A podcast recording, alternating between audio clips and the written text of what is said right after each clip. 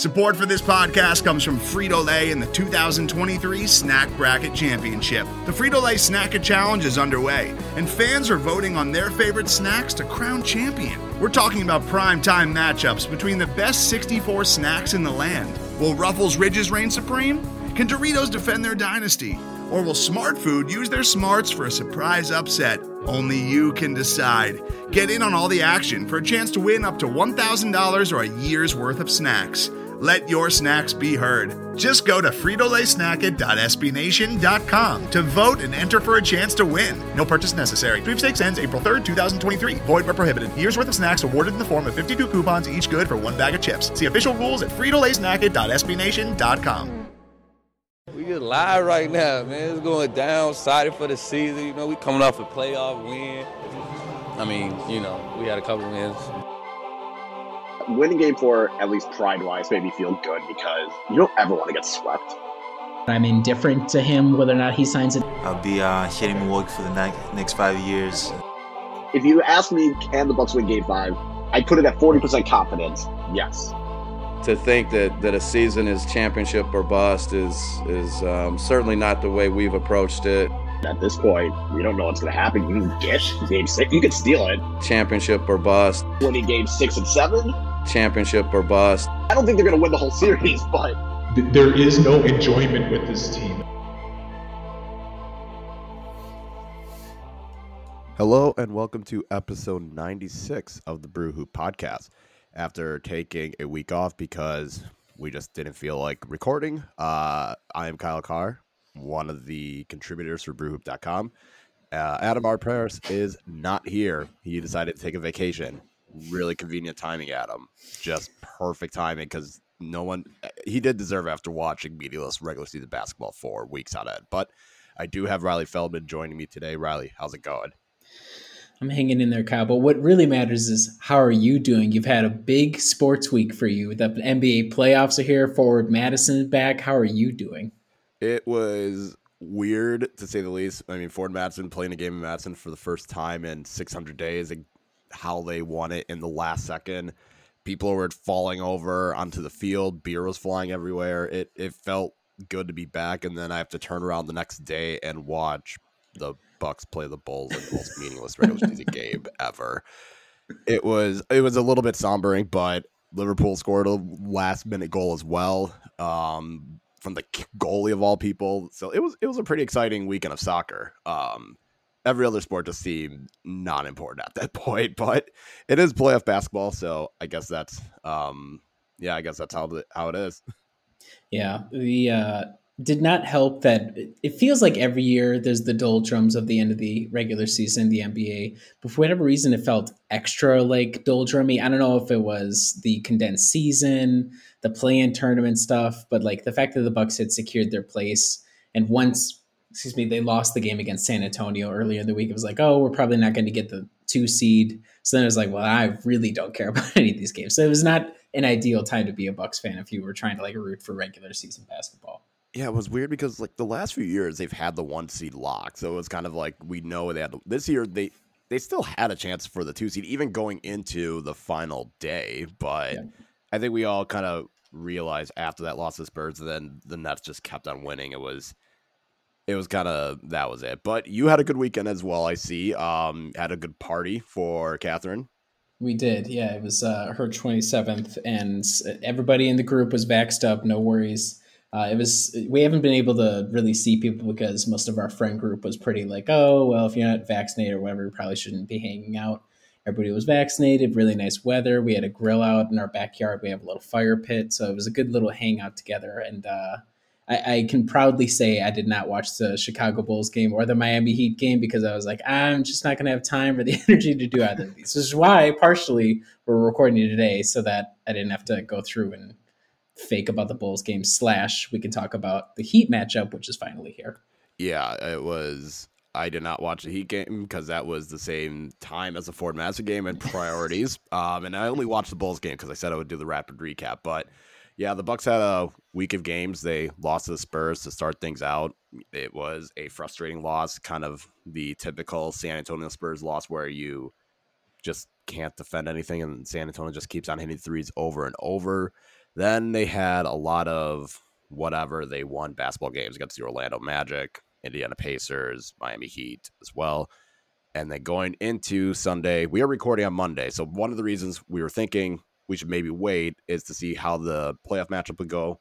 And the Bucks had a 8 p.m. game, which was really stupid. But by the time they tipped off, the Brooklyn Nets had beaten the Cleveland Cavaliers, so they had locked in the two seed, which then forced Milwaukee into the three seed. So they had nothing left to play for at that point, it was kind of more wondering who would get the six seed. And after the Knicks had won that morning, it pretty much just left it for Miami. It was everyone, I think everyone knew after Milwaukee had won on that Saturday that they're going to face the Heat because that was the one game where if Miami had won, they probably would have gotten a four or five seed and we probably would have taken on the Hawks or Knicks. But nope, here we are against the Heat. So, Riley, I know you did not give a damn about any of these games. Did you want to throw anything in there. I feel like we should at least give some, like maybe in the two minutes. Some, some does, yes, I, I, would agree. Um, so the most interesting one, I think everybody would agree, would probably be the one against the Spurs because we had like somewhat realistic expectations of oh if we I remember everybody leading up to the game was like if we win out if we win out three seed two seed there's just like a lot of talk and then we we lost the game it was like well never mind with all that I think um the thing about the Spurs game was you're right that it was typical like show up uh, in San Antonio. I can't remember the last. I think the last time we beat San Antonio in San Antonio was Eric Bledsoe's first game as a Buck when he got traded from Phoenix. Um, so we have yet to like bring that full circle, but part of the problem was it felt like the Spurs knew exactly what spots they were going to get to, and the Bucks they went out with like full you know full powered lineup. All the starters were out there. Everybody played pretty decent minutes. And and to the big threes credit, Giannis, Jrue, and Chris, they all played pretty well, at least production wise. Um, but when the other team, I think they shot like almost sixty percent from three. It wasn't like a lot of dudes who were shooting threes, but the dudes who were shooting were shooting enough to make a difference.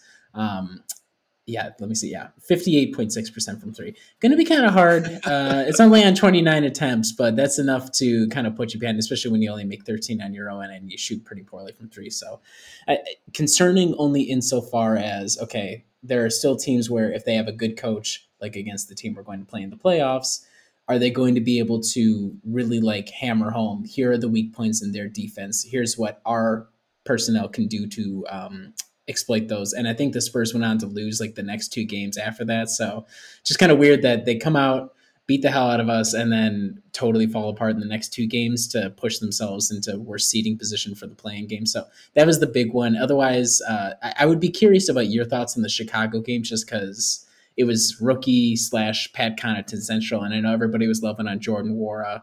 Um, like since that was the one game that you actually watched, did you have any thoughts from any of the guys coming out of that? Probably the most important would be Jeff Teague and Pat Connaughton because they're going to actually have minutes. But anybody you want to go for? Yeah, I would say Pat Connaughton at least got his, he got buckets, he got his rhythm. I think him being, it was like he probably should have been the focal point, but at the same time, he just he stuck to the same role, which I thought was interesting because despite the lineups that were out there, Jeff Teague you know, it was good to see him take control. It it felt like when the Bucks needed when we kept saying the Bucks need another point guard, the Bucks need another point guard after trading DJ Augustin. This is exactly what we kind of were expecting with Jeff Teague. He was pretty much in full command. I mean, he was I think he had the second most points in the team behind Jordan Nwora. Jordan Nwora can get buckets. Like it is you can throw him on the court immediately. And I'm not kidding when I say if the Bucks are in an offensive rut where they can't get anything, just throw Nwora out there, let him chuck like five shots and see what happens. Because at this point, I can't think of a shot that this guy can't make and won't take. Like if it's a mid range off the dribble, he'll take it. If it's a catch and shoot three, he'll take it. Even if he's trying to drive to the rim and he's Donte DiVincenzo esque at the rim, he's still going to take it. Like I feel like they're just going to need like if it's that bad, might as well just give him a shot. But otherwise, yeah, it was kind of. I mean, Sam Merrill struggled, but mm, I mean, Diakite had some good plays. Elijah Bryant, who they had recently brought in on a two way, I believe. I don't know if it was a two way or what, a, but it's a full deal. It's a two year deal, and I think the second year is not guaranteed or something along those lines. Well, that is good because he looked he looked fine. I was actually kind of impressed. I didn't know what to expect because the last time I saw it was in summer league, and it's really hard to judge someone off of that. But he looked fine. I think I would expect Milwaukee to bring him back next year. I think he's got something that's worth looking at. Um, Justin Jackson played as well. He looked okay. Like a lot of those guys looked fine. hmm I feel like th- these are going to be a lot of the players that are going to be on the end of the bench, and I don't know, depending how bad Thanasis' injury is. I mean, that could open up another spot for you know, like the Justin Jacksons, for you know, just to solidify another two, like move Elijah Bryant into a full-on role, like have him be solidified there, and he can get a, you know, it's just kind of like that. But yeah, it was it was very much a every time the Bucks looked like they were going to claw back in, maybe take the lead, Chicago hit some big shot. Which talk about a team that cannot decide. You, they decided to move, make those trades to try and get into the playoff game, and then they couldn't do that, and then they made their draft position worse. Good job, Chicago. Good job. It's amazing. They should be ashamed of themselves. We don't even need to talk about them because they're not in the playoffs anymore. But they should be ashamed because they had a lot of veterans out there, and they only beat us. But was it like a six point game? Was that the Yeah, it was a full score. strength. It was a full strength Bulls team. Mine, I think LaVine. Zach LaVine was out? Uh yeah LaVine and Vuk- vucevic were out but that's still otherwise that was still a pretty full strength team Yeah. My, my my one question to you, Jordan Nwora, his rookie season, what would you guess in his minutes played, his usage rate was, his usage percentage was? i honestly would say it's probably like somewhere in the 30s like i feel like it is very freaking high because there was no there's no passing It's not it's not that high, but it is 26%. So there's not a lot of passing. He he turns it over a lot. He's got a 14.1 turnover percentage rate and he's got a 3.6 assist percentage. So I mean it's it's sticky. I mean, you are right. I don't remember the last guy, maybe like Chris at his height when he was kind of getting into it of like guy off the dribble just taking shots and making a lot of shots. I, I think it is impressive and I would like to look at his game log to see cuz it's like when he plays, he gets a lot of minutes cuz all the starters are out and then he just he shoots the ball a lot, which is that's a skill. It's a skill to have. Shooting forty five percent from three in a rookie season, uh, you know, thirty games. I can't believe you played in thirty games. That's crazy. Uh, yeah, good for you, Jordan Nwora. i mean for second round pick you can't be too upset about that No, and and then for Elijah Bryant, so I didn't watch. I watched his highlights. Um, I have no judgment whatsoever because it was literally the last game. He had just showed up like a couple of days before. Um, it seemed a little bit like I'm. He was trying to like I'll just force some shots because I just showed up here three days ago. But um, it, it's that kind of signing, at least structure wise, where overseas guy or undrafted guy, whoever it is, get him in end of the season so you can pay him a little bit now. You'll have his rights. Sign him for like a guaranteed or non-guaranteed next season. And that's what you need when you're a contender is like just keep building on top of it with guards and things or like, you know, younger guys like this. So we'll see if he holds on and keeps a spot. But for a team like us with as much as we're going to be paying in salaries in the coming seasons, stuff like this in that sort of mold is the kind of move that we have to keep doing. So hopefully it'll work out for us. Yeah, it was definitely it's worth a flyer, kind of like with the Diakite. There's no harm in doing it. Best case scenario, it is a rotational person in the NBA. Worst case scenario, you find out it's not it, and he leaves, and it is what it is. But I think that's enough to talk about those games. None, nobody really cared about them. I don't. It was so dead in our group chat. That's how we knew these games really didn't matter because we Uh-huh, didn't even have our normal like off-topic discussions Yeah. But we are going to focus on the playoffs because now that the regular season is over, the Milwaukee Bucks will have a rematch with the Miami Heat. The Bucks will look to avenge their second round exit last year in the bubble. I think the biggest theme of going into it is are is not wanting how much fear mongering has happened at least not even just in Bucks Twitter, but also in the Brew Hoop comments, in general discussion. It feels as though everyone's kind of in the the Bucks are absolutely going to redeem themselves and thrash the Miami Heat, or we are completely effed. It feels like Mhm. there's been no in between. It's like, it's like fear mongering or way overconfident. if you had to pick which camp, if you had to just choose one camper that are fearmonger or way overconfident, which camp are you in? I probably lean more towards the overconfident because not and I'm like I tweeted it earlier. Like I think Miami's not a team that you can underestimate or look overlook or treat like it's some kind of scrub. I don't think Miami is as good as last year. I think a lot of the things that went well for them were mostly the Bucks' own self demise. and with a better roster, and especially at a better option at point guard at Jrue, a better shooter off the bench in Bryn, a backup big that can get their own bucket in Bobby Portis. You know, you see, hopefully, Bud learned some things in terms of switching, in terms of playing his starter, playing his big his guys more minutes. It feels as though Milwaukee has made sure to make whatever changes they needed to not have a repeat of last year, which is why I would say I lean towards the overconfident side because I feel like some people are treating Miami as this boogeyman that can't be beat, and I don't think that's even close to true. Yeah. It's so difficult to evaluate this because your two options are just go back to the last series last year and be like, okay, we got waxed in five games. Or if you try to pull off of the recent history of the three games this season, Jimmy Butler didn't play in any of them. And while that's not necessarily you don't learn anything at all if he's not out there, the it can't be denied how important of a role not only that he played in last year's series, but just with them generally. Even though he's not a great three point shooter, everything else that he does, whether it be orchestrating the offense, getting to the free throw line, playing defense, like really good defense, um, all those different things make it so difficult to. All you can do is go back and fearmonger based off of last year because that's when he played, and you can't really look at these three games this year and be like, "Oh, I feel very confident because he was gone." Um, and so that's why I think people are kind of like, there's no actual track record to go off of unless you go all the way back to a year ago. Right. And the other thing that that I do understand from the fear mongering side, um, Spoelstra is going to coach living hell out of this series and make Bud look terrible.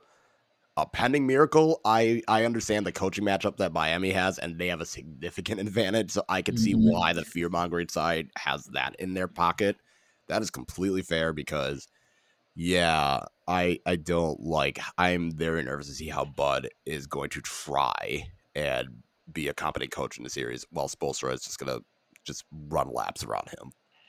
Well, so there's no real structure to how we're going to talk about this. We'll just kind of like range across a whole bunch of different subjects about it because right now we might record even a podcast next week. We'll see because there's no schedule as of this moment. The NBA, the play-in games have to go on first, so we don't even know when the games. Presumably, probably like a week or so from today it'll begin. But um, if you just kind of start looking through, uh, you know, you could do from their roster, what the rotation looks like, to a couple of their stats. I think if I'm looking through the difference from last year, last year's series to this year, um, at least this year's Heat team. So they lose Jae Crowder. They add a guy like Dewayne Dedmon, who was pulled off the scrap heap and is like a passable ish, I guess, backup big. They have Trevor Ariza, who's out there. But otherwise, it, it pretty much runs through Jimmy Butler and Bam Adebayo. And then Duncan Robinson, and Kendrick Nunn, and Tyler Herro are all there for like scoring purposes, pretty much ideally. And then otherwise, it's like, can you survive Goran Dragic not going crazy? And so it feels like they're probably a little bit more two dimensional now between those two guys.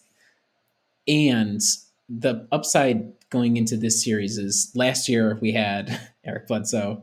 Eric Bledsoe, uh, as we've discussed ad nauseum, not a great three point shooter, mostly a guy who attacked the rim. And uh, the Heat have one of the best rim defenders in the league in Bam Adebayo, especially in switching, um, keeping up with guards, things like that. So even if Eric wasn't losing his mind, probably would have been difficult for him to be as impactful. And right away, the first thing we're going to test here is how big of an upgrade is Jrue Holiday? Is he big enough? I don't see anybody. I'm assuming Jimmy Butler is going to get the call guarding him. Um, and Trevor Ariza is going to get the call guarding Chris. I don't know how exactly how they're going to break that down, but the first thing we're going to notice is how big of an upgrade is Jrue over what Eric was bringing in the postseason. And this feels like a pretty good team to ex- work that in because yes, they have good defenders, but the other three starters, depending on how they structure things and play defense, they might not have as many horses to keep up if we're able to have the three big guys from Milwaukee play as well as they should. Yeah, it's definitely going to be interesting because just looking at the 2020 for the season for Miami, they had a 111.2 offensive rating, which was 18th in the league. On the other side, they had a 111.2 defensive rating, which was seventh in the league, so pretty good there. They had a 96.6 pace, which is 29. So they're going, their style of play is already going to be more playoff basketball than say Milwaukee, who wants to go out and transition. They attempted 36.2 three point attempts per game, which was 11th, and they made 35.8% of them. I don't really take that much into consideration, but that was 19th. They allow their opponents to take 39.1, which is 29, so kind of Milwaukee Bucks esque, and they make it a 36.5 percentage, which is 15th. They have a .432 three point attempt rate, which is seventh, so that's pretty good. And then their free throws is really what's going to make a difference, and I think why Miami could have an edge there. Getting to the free throw line, Jimmy Butler is the epitome of it. Like I said, .199 free throw rate, free throw per game rate, and that's eighth in the league. So that I think is going to be the big difference is the free throw rate, but also both teams allow the other to shoot plenty of threes. I don't know. I, I feel like a lot of people are going to say, okay, well, outliers and, you know, they can't continue doing this. Well, this is going to be a good test for both teams.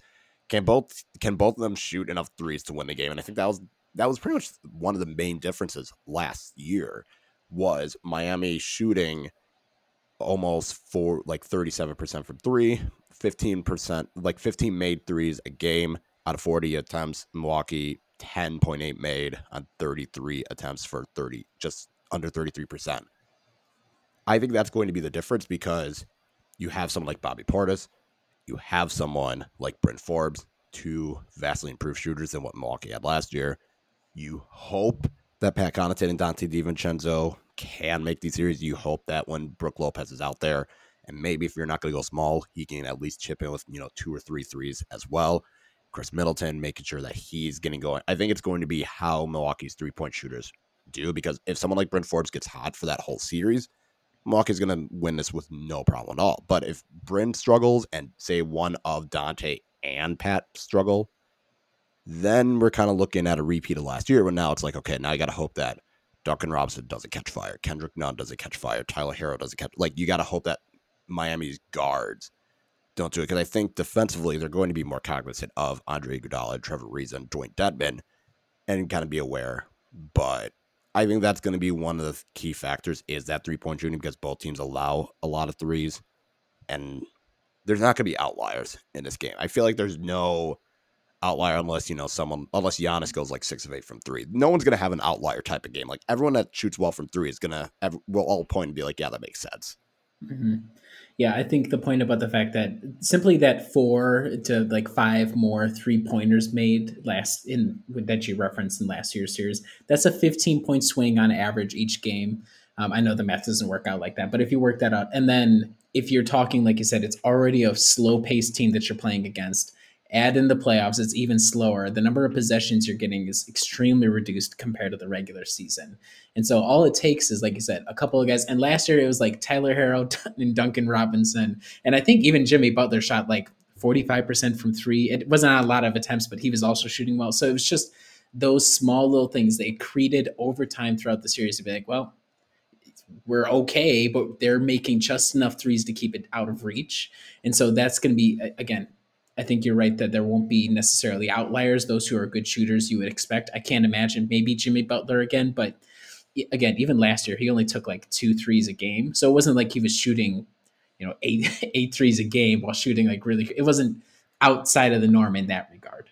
Yeah, it's definitely like I said, it's one of those where I don't know what to expect because if Miami struggles from three, Milwaukee wins. If Milwaukee struggles from three, I still believe it can win just because mm-hmm. they still have Giannis. And these this is the type of series that Giannis has to be the best player.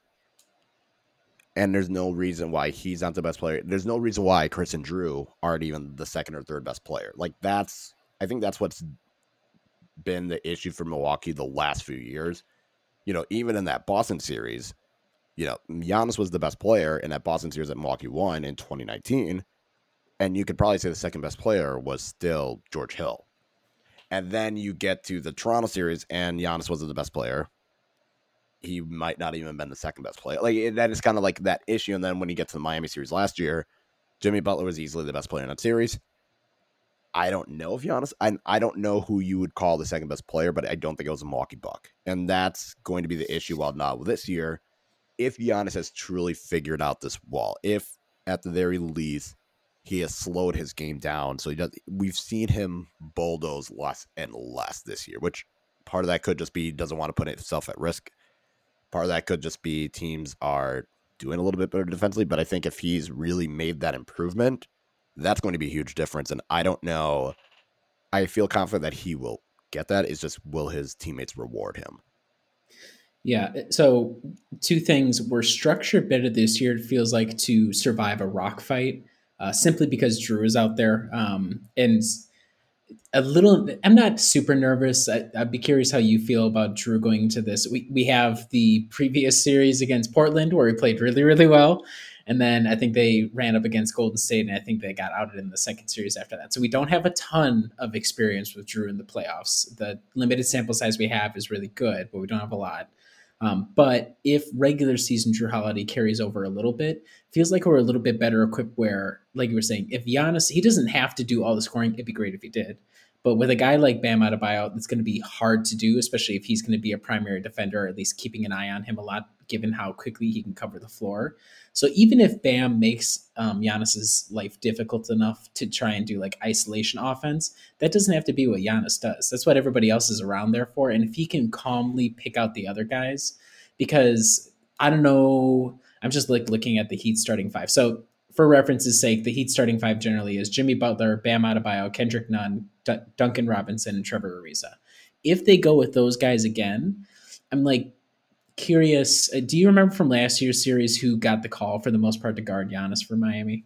I feel like it was a rotation of Bam and Jimmy. Yeah, and a little so bit of Jae. I feel like it was like a three man rotation of Jae Crowder, Bam, and Jimmy. So they might end up trying to do that again between Bam, Jimmy, and Trevor Ariza. Now, I don't. Trevor Ariza is a little lighter in the pants compared to Jae Crowder, and he's also near the end of his career. So how helpful that'll be, but um, it, let's say it's like something of a facsimile of last year. The key is last year it was like I think Giannis felt a lot of the expectations of I'm the two-time MVP, I'm the defensive player of the year, I have to like really stand it. We fell short the year before. I have to take put the team on my back. We're struggling, and that is not conducive to Giannis playing well. Giannis gets into a rhythm naturally, and then he starts playing well. And then it's like, well, yeah, now you can't stop and just keep feeding the guy. Whereas here, if he goes into each game, especially early in the series, and plays controlled, plays it slow, doesn't have to rush anything. If obviously if there are opportunities, go for it. But try and get the other guys involved. That's what they're all there for. And I think he's more, like you said, collected to be able to do that this year. And he won't have as much pressure because his lead point guard won't have literally disappeared like spiritually while still being on the court, you know? So I think that's should help him get him into the right mindset at least, whether or not that puts him in a position to be the best player in the series, we're gonna have to see. Yeah, and I think with Jrue, it's going to be not only offensively, he's it helps Milwaukee be more equipped for a rock fight, but defensively, he can go and guard Jimmy when he needs to. He he can just say, "I'm going to take Jimmy," and that just frees up Giannis to roam around more. That frees up Chris where he doesn't have to feel it as like do as much. You know, Donte's still going to gamble, but maybe you can gamble on someone like Kendrick Nunn. I hope uh, not on Duncan Robinson, but he might have to be like that there is definitely a concern. But with Jrue there, it kind of feels like you get the offensive confidence that you want going in to replace Eric Bledsoe, and you still have the defensive confidence that he can pick up Jimmy and still do the job that he needs to. And I think that's going to be huge. And another player that I we haven't talked about, but he this was kind of the okay that we need to see more of this is Chris Middleton what we saw in game four and what he tried doing in game five, like that needs to be Chris Middleton the whole series. He needs to be the guy to take the shots. He's got to be the guy that he's got to be ready to take the shots and be willing to take control on offense. Because if Giannis is, you know, guarded by Bam Adebayo and maybe struggling, maybe he draws a few fouls, whatever. Jrue's going to do what he needs to, but it's not really the Bucks didn't get Jrue to help out Giannis. I think the I feel like sometimes the Bucks got Jrue so that it just lets Chris Middleton do what he needs to do instead of mm-hmm. trying to also be another playmaking facilitator type of guy that Eric couldn't have been. Yeah, I'm looking at the series for Chris last year. So uh, he did plenty of scoring. There was like one game where I think he scored 16, but he averaged 25 points in that series. He only shot 33% from three, so not ideal there. But uh, like you said, the uh, 3.4 turnovers a game on average, not great, not ideal. But that's not the role that he's supposed to play in. But again, and I'm trying to pull up again. I'm so sorry, Eric. You're you seem like a good guy, Eric, but I'm trying to pull up his stats right now. But again, like you said, Giannis is not an ideal playmaker. Uh, just be, you know, he's pretty good given his size, but he's probably not like the creator guy in a traditional sense. And so it's like, okay, so you have Giannis, he's not going to work out.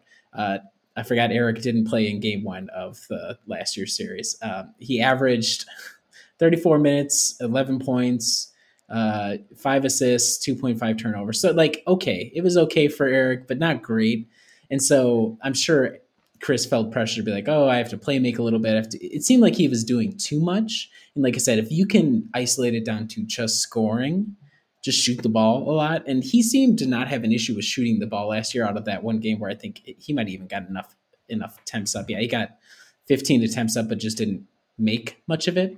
Right. Um, if he's just getting the attempts up, that that's what matters most. Let Drew do the creating. I hope, and I hope Drew is ready to do a lot of on ball stuff because I think we'll be dead in the water if it's a lot of Khris and Giannis ball to start. Drew's out there. It doesn't have to be everything, but you, we have to be willing to go to him as the point guard even though that's not his ideal position, he's got to be ready for that position, to, that like role to be thrust upon him. He at least needs to initiate the offense. He doesn't have to have the ball in his hands every time and make the plays and make the passes. He has to be the one to bring it up the court and get things started. Like that has to fall on him. It can't go to Donte. It can't go to Khris. It can't go to Jan. It can't go to any of those guys. It has to be Drew.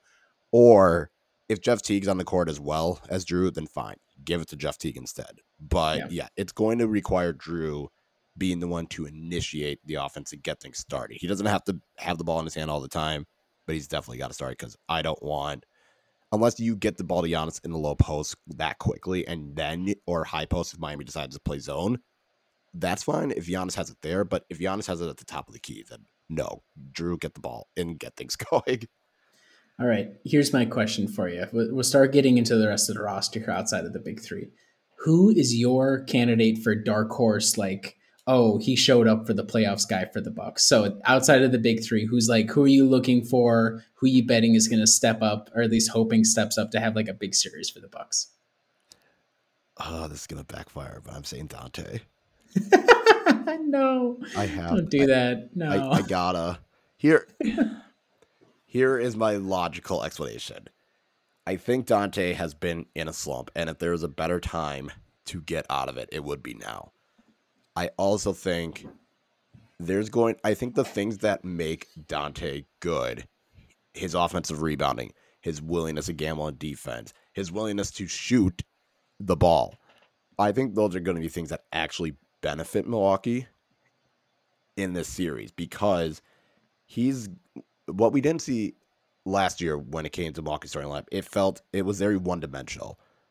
And you know, you had Giannis trying to do everything, Khris taking a few shots, Eric kind of being a mess, and then Wes Matthews and Brook Lopez kind of waiting to get the ball so they could bomb a three.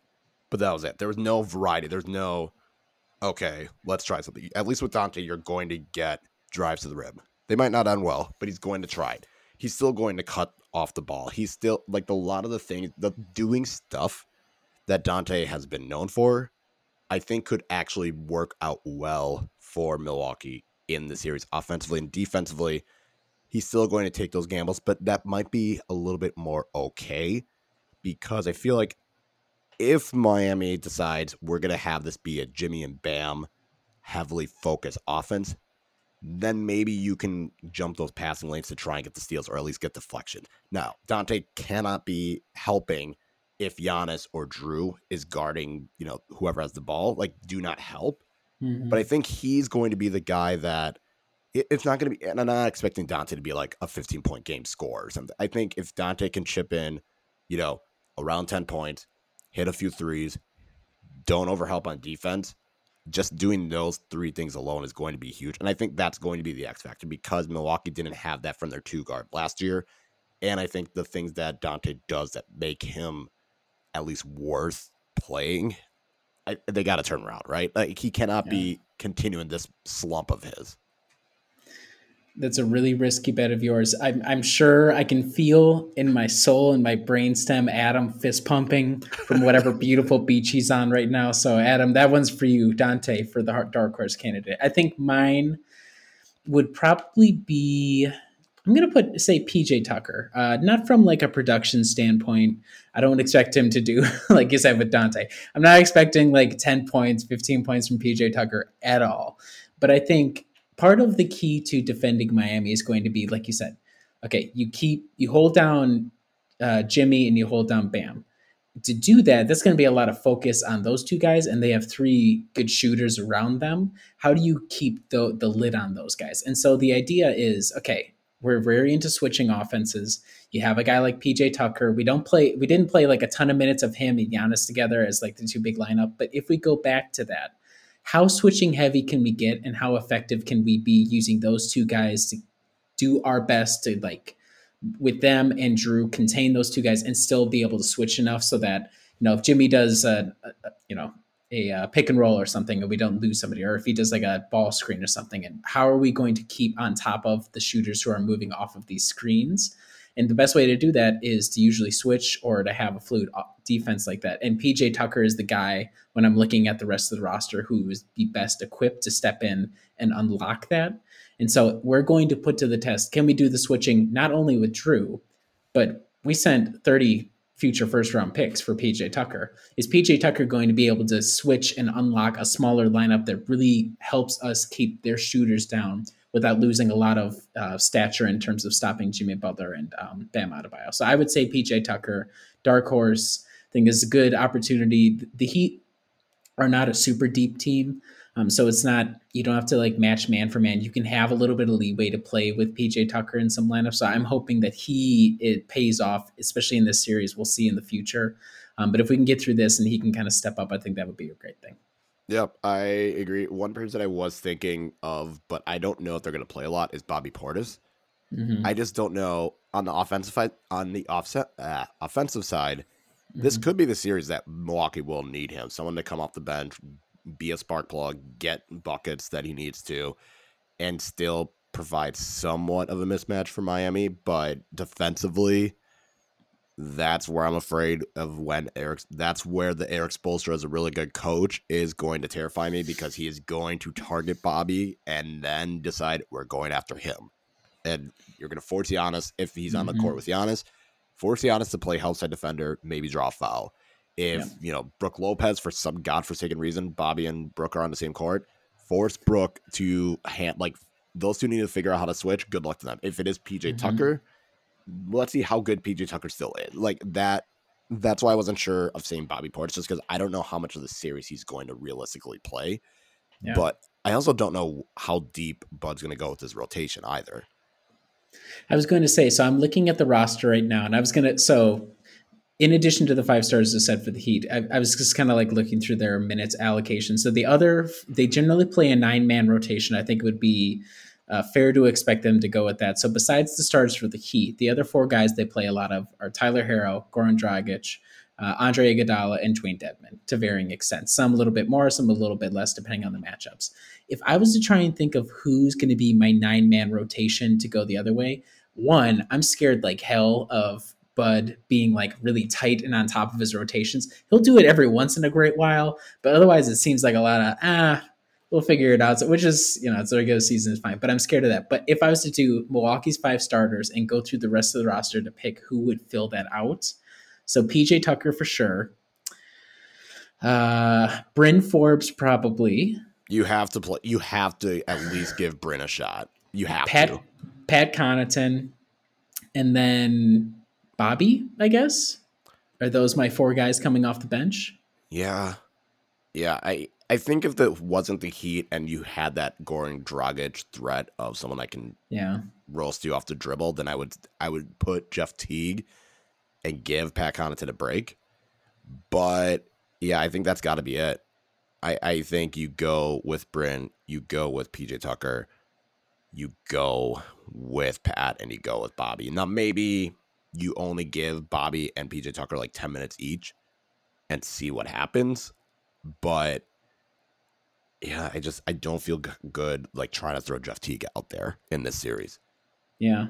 Yeah, it'll be interesting with Bryn and Bobby because the whole like spark plug thing that you're saying about Bobby, that's the same situation with Bryn. It's not that both of those guys don't try on defense. I think a lot of like, and even I'm, I'm super prone to it as well. When somebody's like, oh, this guy's a bad defender, it's like, oh, well, he doesn't like give a shit on defense. It's not so much that with those guys, it's either physical limitations or like, you know the effort's there, but maybe positioning isn't there necessarily. They both try on defense, but they're not great defenders, and I would be scared against a coach like Spoelstra of them getting exploited.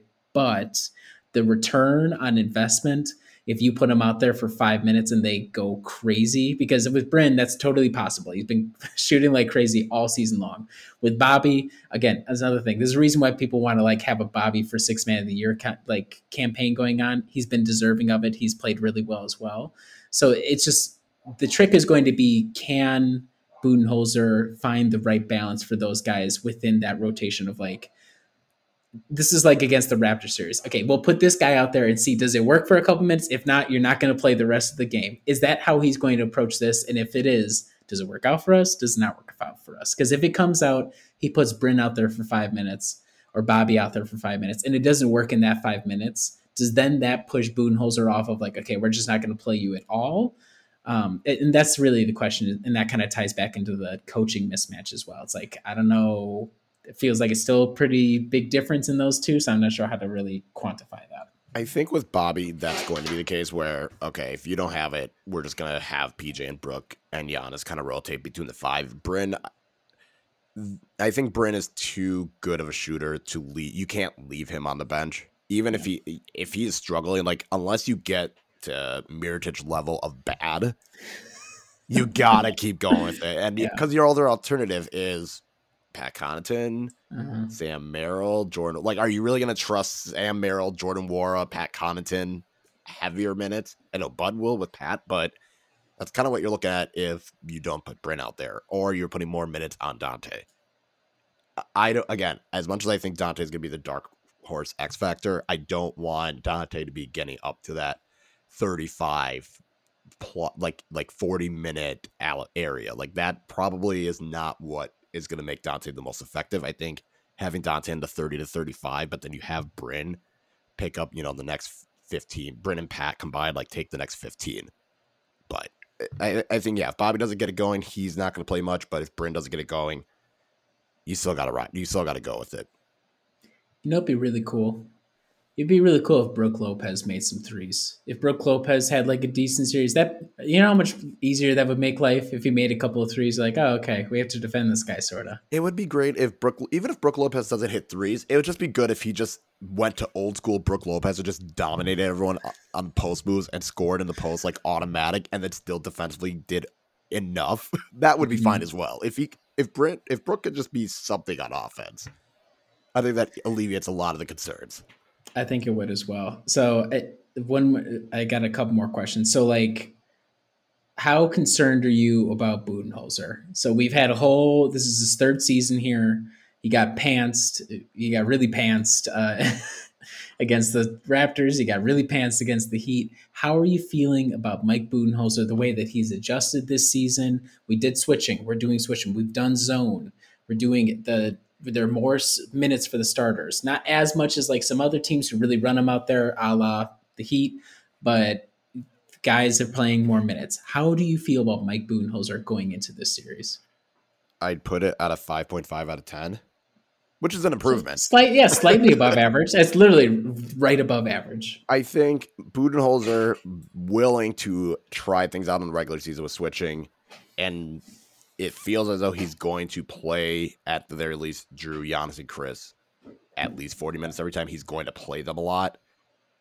I feel that's what makes me feel a little bit better. Now, there's going to be things that, you know, his rotation, I don't know how that's going to go. His decision of when to go with zone or go zone at all, I don't know. If the Heat go to zone and Budenholzer's able to say, okay, this is what we need, this is what you need to do. Like Giannis, go to the high post. Donte, do this. Khris, do like I don't feel great there. But at the very least, I had said all last, like all the offseason, last year and the beginning of the season this year, I want Budenholzer to try and at least try something different. And he has shown that he is going to try something different. Hopefully that carries over and hopefully it works. But yeah, I would say a 5.5 out of 10 is I, he's still not going to be. I, I feel like if the Bucks win, it's going to be because they're just simply a better team, not because Budenholzer had a coaching masterclass. Yeah. I think the biggest thing that annoys people with Budenholzer is because he because he doesn't change because he doesn't do like really like severe in generally like noticeable severe in-game corrections or changes. It's like if we're getting drilled in the first half, it's like we're just going to get drilled the entire game, but there's not much we're going to like try to do about that. Um, I'm not sure if we've changed those stripes necessarily for Budenholzer.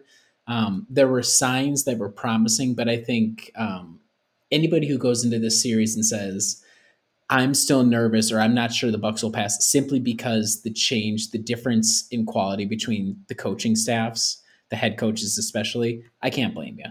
You know, I'm yeah. not I like to believe that Budenholzer is spending as much time as Spoelstra is in trying to come up with a game plan that's going to work out for the Bucks. They have time now to do that.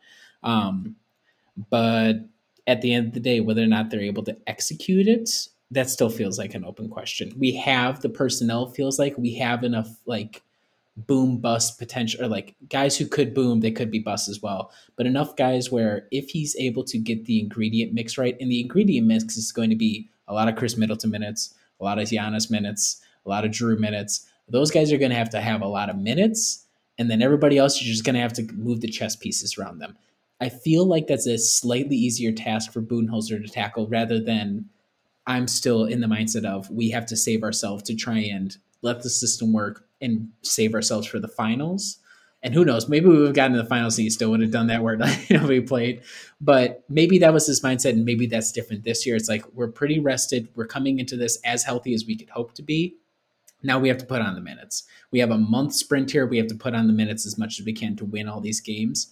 I'm just not sure if he's going to do that. And so 5.5 probably feels about right. That's going to be a roller coaster game for if we might come out and totally smack them in game one everyone's like mike budenholzer's a genius. Or we could get totally pants and be like i can't wait for mike budenholzer to get fired because it's four it's three games away now at this point. So it's going to be a roller coaster with the, that guy for sure.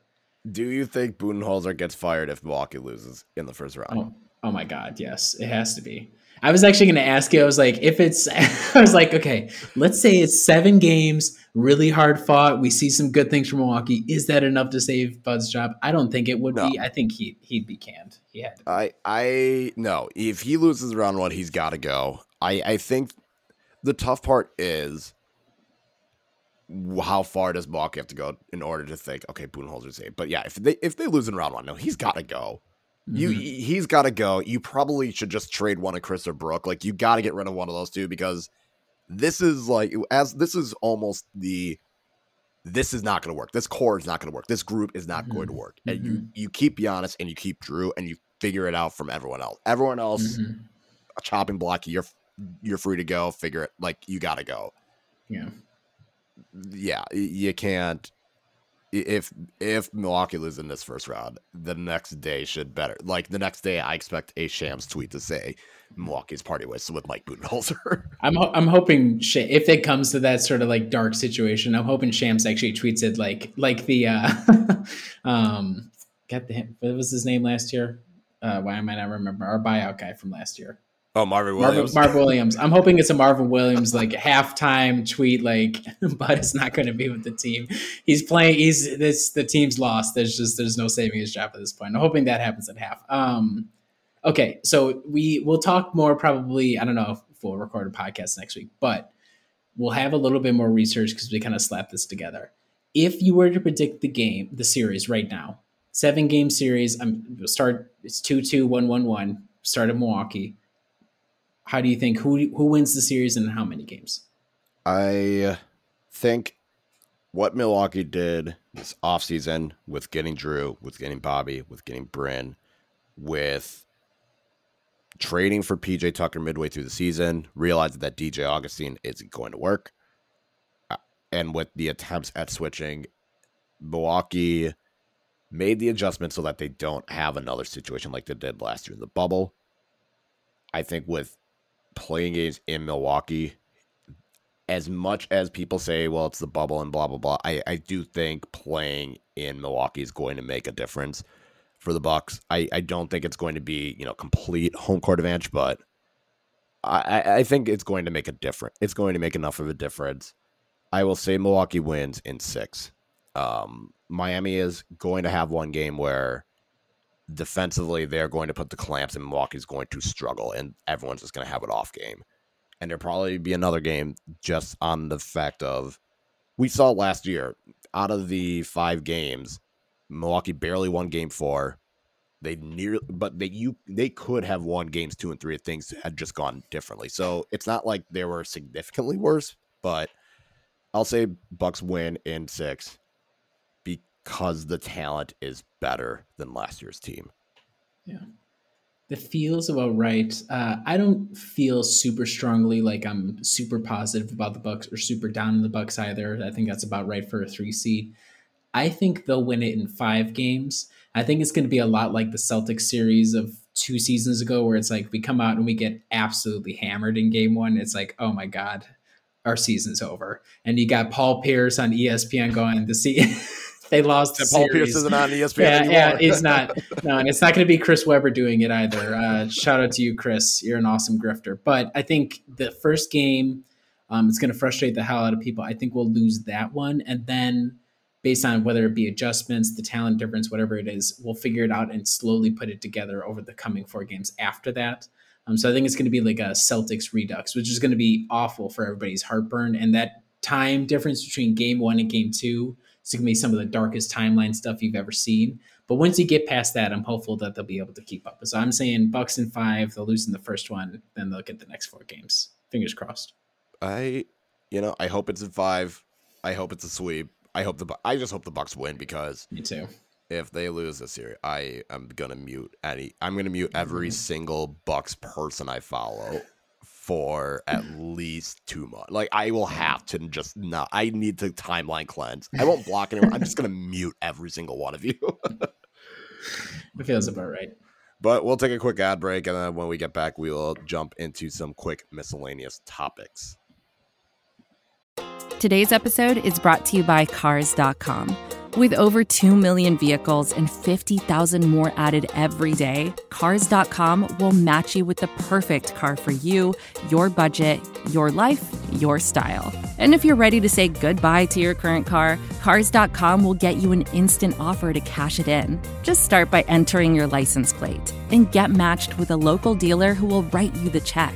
So whether you're looking to buy or sell, just go to cars.com. It's magical.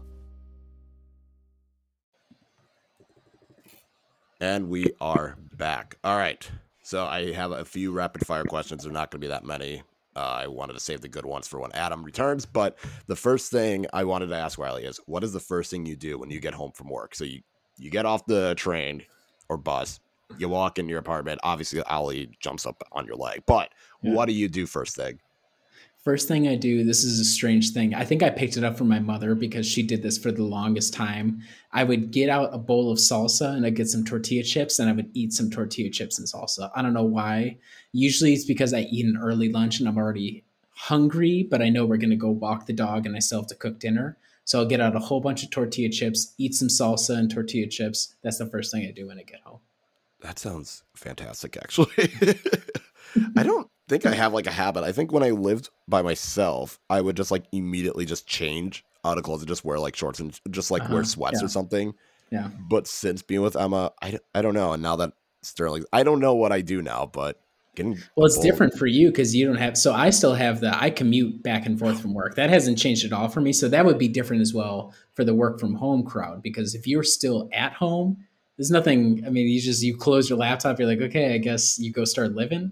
Yeah, like right now when I'm done, I just go upstairs and just sit on the couch and then scroll on until Emma and Sterling, like Emma picks up Sterling from daycare. Then it's like, okay, I hang out with Sterling. But like once I go back to the office, I don't know what the first thing I'm gonna do. Like, am I just going to Yeah. immediately hide for five seconds so I can mentally prepare myself? Uh-huh. Yeah, yeah, yeah. It'll be interesting. But the next question I had is, um, in college, what was, where was your go-to spot in terms of if you needed to, I think not necessarily study, but just like what was your favorite spot on the Minnesota campus?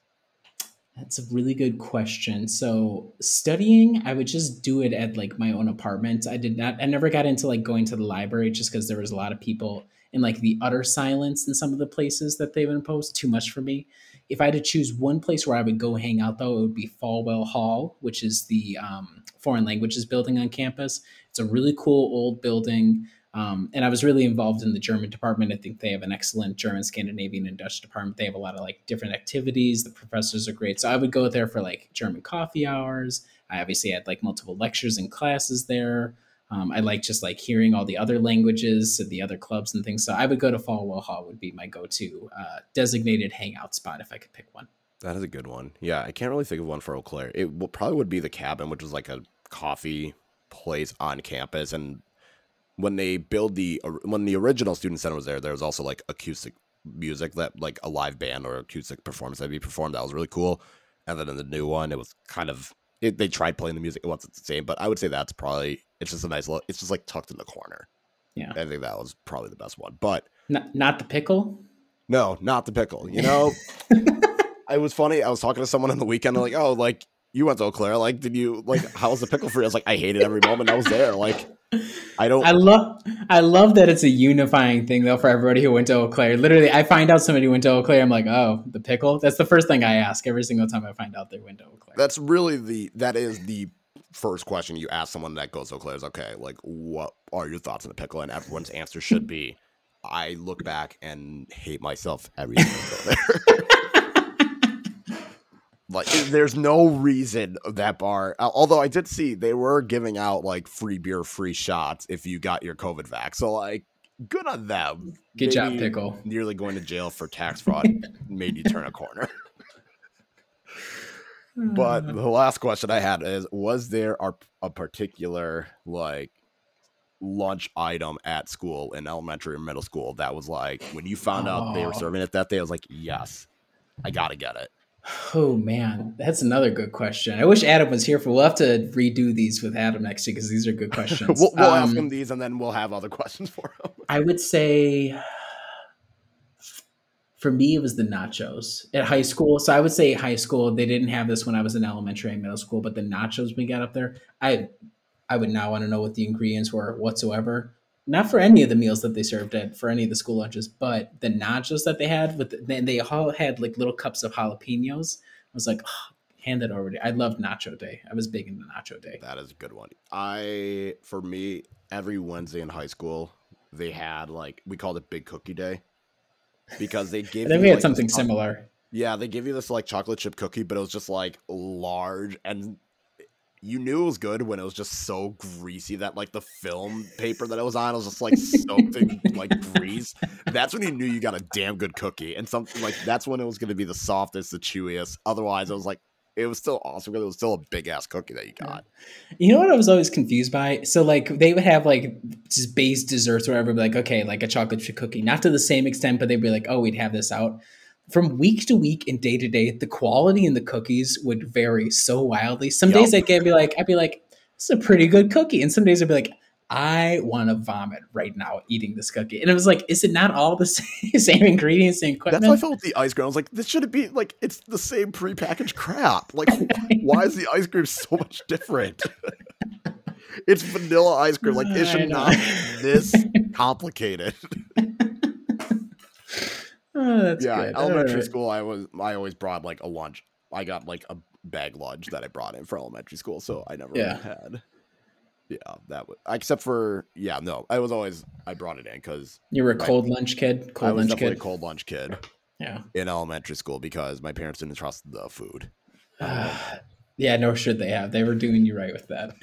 they they were not fans of Sodexo. but yeah, that's the rapid fire questions, and then I guess I'll jump into the film review. Um, so what I've learned as I've become more of a parent is sometimes your kid, especially when they are a 17 month old, they babble a lot and make a lot of noise, and you can't understand what the hell they're saying. So you just need to put something on the background that has some coherent language that you understand. So for us, we played the Parent Trap with Lindsay Lohan from the 90s back in Disney. And boy, does that movie. I I have a lot of questions with that movie. First off, how the hell are you gonna have two parents split and they take one kid each? That does like no, you probably it should have Mhm. been one or the other.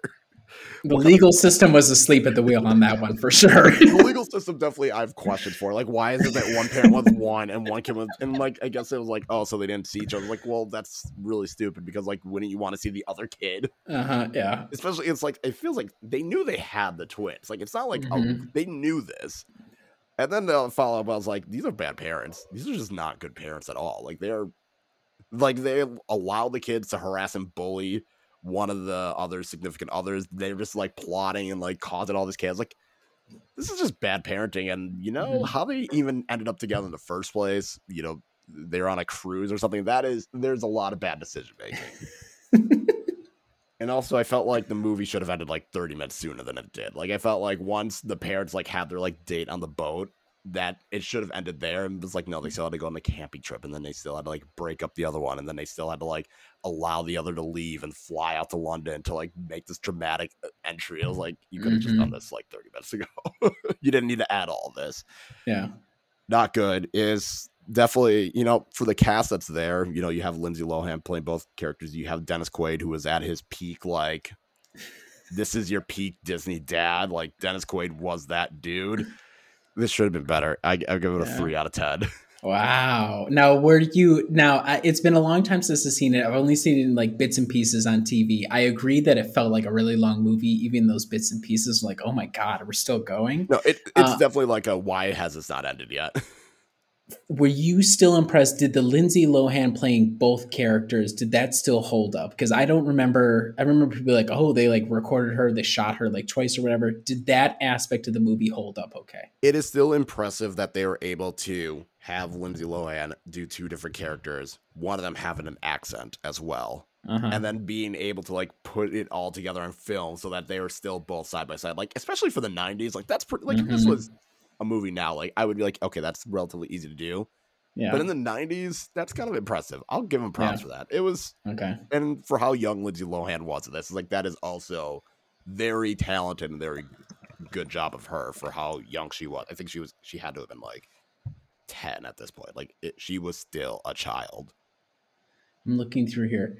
Do you was there a Parent Trap two? Does that sound about right? oh god there shouldn't have been I'm looking right now. there shouldn't be No, no, there wasn't. There wasn't. You know what? And that's good for them because I'm sure it made like for Disney, like oh my god, it made a hundred million dollars off a budget of budget of 15 million. Respect to Disney for not falling into that and making another one. It did just the right amount with just the one movie. yeah they they knew they could not do a sequel that would end up doing well like you can't do this don't try and make it work it, it, no yeah for lindsay lohan's debut film she was 12 like 11 or 12 when this happened so impressive Dennis Quaid. Shout out to you, Dennis Quaid. I know you're listening. You're a good guy. Love like you. i said peak disney dad at that point he was he Mhm. was disney uh all right I, that is enough of the parent that we will never talk about again so film review Uh, I have a pen review, pen ink review this week. We'll see the usual reveal. I can actually, eh, you're not going to be able to see it all that well here. So it's Robert Oster Crocodile Green. I'm realizing now belatedly that this, what you guys see on the screen, you being you and Adam, it's not really great quality. But this, it's like uh, I wouldn't say emerald. What's the other word I'm looking for? Like almost like a sage, um, Okay. like a dry, like a yellow green almost. Um, my main complaint, it's a very dry ink. It, you have to like really give her to get any ink to get going. Part of that might be I'm not using it all that often, but um, I like the color. It's just kind of a pain. It's a little too light to be able to do, especially on cream paper, like I have to do consistent writing and be able to see what the hell you're writing.